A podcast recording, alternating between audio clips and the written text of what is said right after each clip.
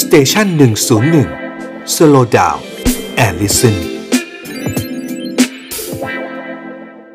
ตกลงเรื่องของนี่แหละฮะ กฎหมายที่จะเข้าสภานะฮะเอ่อร่างพรบยกเลิกประกาศคสช คุณจาตุรนต์แน่นอนฮะ มองมองเรื่องนี้ยังไงทำไมถึงเห็นว่าต้องยกเลิกด้วยครับ อันนี้เป็นร่างของประชาชนนะครัครับบแล้วก็เชิญผมไปเอ่อร่วมรายการเพื่อครับแสดงความเห็นเล่าประสบการณ์ ครับ ถ้าถามว่าทำไมต้องยกเลิกเนี่ยเออมันมันมีทั้งยกเลิกและมีทั้งต้องแก้ไขเอาต้องแก้ไขมีสองอันนะครับ คือคือยกเลิกเนี่ยจะเป็น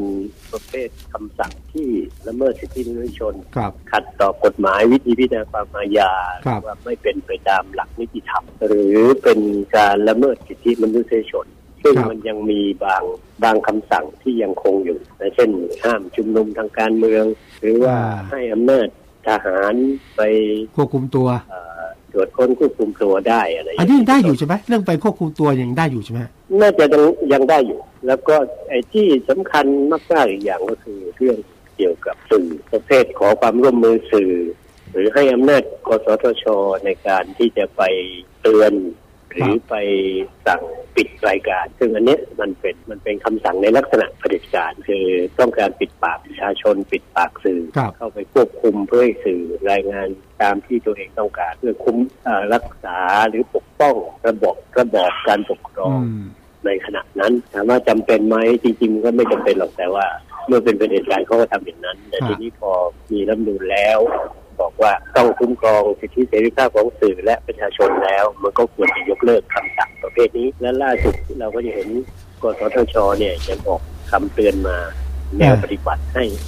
ให้สื่อต่างๆ ว่าเรื่องนั้นเรื่องนี้จะต้องทำอย่างนั้นอย่างนี้มิฉะนั้นจะปิดรายการครับอืมนั่นอันนั้นแหละ คือคือตามหลักแล้วก็กสทชจะต้องไม่มีอำนาจไปเที่ยวปิดสั่งอ่าปิดรายการคนไปปลดพิธีกรนะอ่ามันไม่ได้นะแต่มีต้องเรียกมาคุยได้เรียกมาชี้แจงได้ขัรัฐธรรมนูญจริง ๆ มันขัดรัฐธรรมนูญรัฐธรรมนูญนี่เขาห้ามปิดสื่อสิ่งพิมพ์ฉะนั้นมันก็เหมือนกันก็สื่อทางทีวีสื่อทางออนไลน์ ไม่ใช่ให้ไปสั่งปิดกันครับตามใจชอบแบบนี้ นั่นนั่นแปลว่าแม้ว่าคอสชจะไม่มีแล้วครับ แม้ว่าคอสชไม่มีแล้วใช้คำสั่งคอสชอยู่ครับอืมแต่ว่าผลของคำสั่งก็ยังมีอยู่อ่ายังมีอยู่ ครับ ทีนี้นี่นี่เป็นประเภทหนึ่งที่ประเภทแบบนี้จะต้องยกเลิกครับ ทีนี้อีกประเภทหนึ่งเนี่ย มันยกเลิกเลยทีเดียวก็อาจจะมีปัญหา ก็คือต้องต้องใช้วิธีแก้ไข ก็คือร่างเอ่อคำสั่งคอสชประเภทที่ไปมีผลกระทบต่อโครงสร้างระบบหรือนโยบาย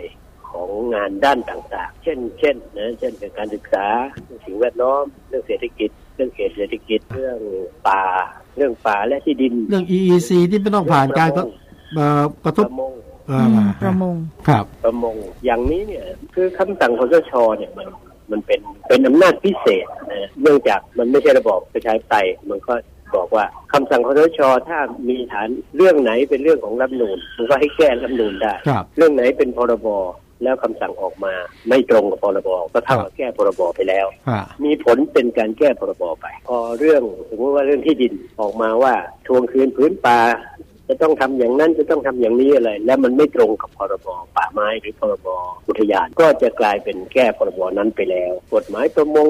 ซึ่งมีหลาย ๆ มาตราหรือมีกฎ กระทรวงมีอะไรประกอบ อะไรที่มันไม่ตรงกับกฎกระทรวงก็เท่ากับแก้กฎกระทรวง อะไรที่ไม่ตรงกับพรบก็เท่ากับแก้พรบนี้พอมันออกมาเยอะมากเป็นหลายสิบฉบับบางทีคำสั่งนี่หลายสิบคำสั่งหรือบางทีเป็นร้อยคำสั่ง ในเรื่องเดียวมันก็เท่ากับแก้พรบยุบยิบไปหมด ถ้าเราจะไปยกเลิกมันหมด มันก็มีปัญหาว่า แล้วยังไงแล้วแล้วแล้วจะเอาอะไรมาแทนไหม เพราะว่าบางทีการออกคำสั่งแบบนี้นะครับ ก็เอามาจากทางราชการเป็นหลักมันเหมือนปกครองด้วยระบบ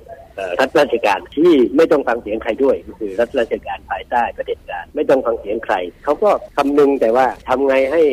ได้ชื่อว่าคอสชตัวรอดไปได้ นักธุรกิจที่เชิญมาให้คำปรึกษาก็มักจะเป็นบริษัทยักษ์ใหญ่เท่านั้นใช่ไหมเช่นโครงการประชารัฐพอมาออกคำสั่งอะไรมันก็ไปเอื้อทุนขนาดใหญ่ แล้วก็ระบบราชการ โดยไม่ฟังเสียงประชาชน ทีนี้พอมันแก้ไปเยอะเข้า เราไปยกเลิกหมดมันก็จะมีปัญหาละทั้งครับเนื่องจากว่าคำสั่งพวกนี้ราชการบางทีเขาก็แก้เนื่องจากว่ามันบริหารไม่ได้ มันบางอย่างมันล้าสมัยไปก็แก้ให้มันทันสมัยขึ้น แต่หลายอย่างมันแก้ให้เร็วลง แต่มันพอมันปนกันอย่างนี้ เราไปยกเลิกหมดมันก็กลายเป็นไอ้ส่วนที่เขาแก้ให้ดีขึ้น มันก็จะหายไปอีกเหมือนอืกันมอืมแล้วว่าสภาจะให้ผ่านนะครับร่างพรบฉบับนี้สำหรับมุมมองโดคุณจยตุรปนกตินะครับ การแก้ไข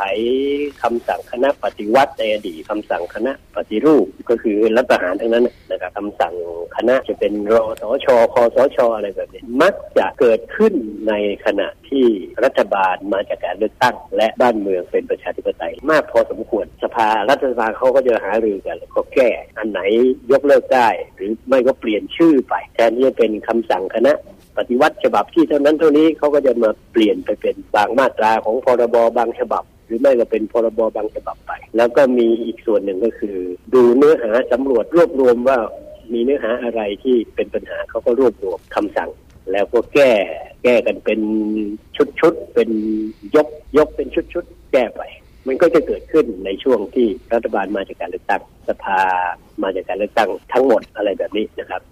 แต่ในขณะในวันนี้เนี่ยในขณะนี้เนี่ยมันยากมากที่จะแก้ได้เพราะว่ารัฐบาลและสภาก็ยังเป็นมีที่มาที่เชื่อมโยงไปกับครับคณะคอสชเพราะฉะนั้นแนวโน้มก็คือเขาก็จะไม่ยอมแก้หรอกแต่การเสนอก็เป็นเรื่องดีที่ถ้าให้มีการได้พูดกันคนก็จะได้เห็นปัญหา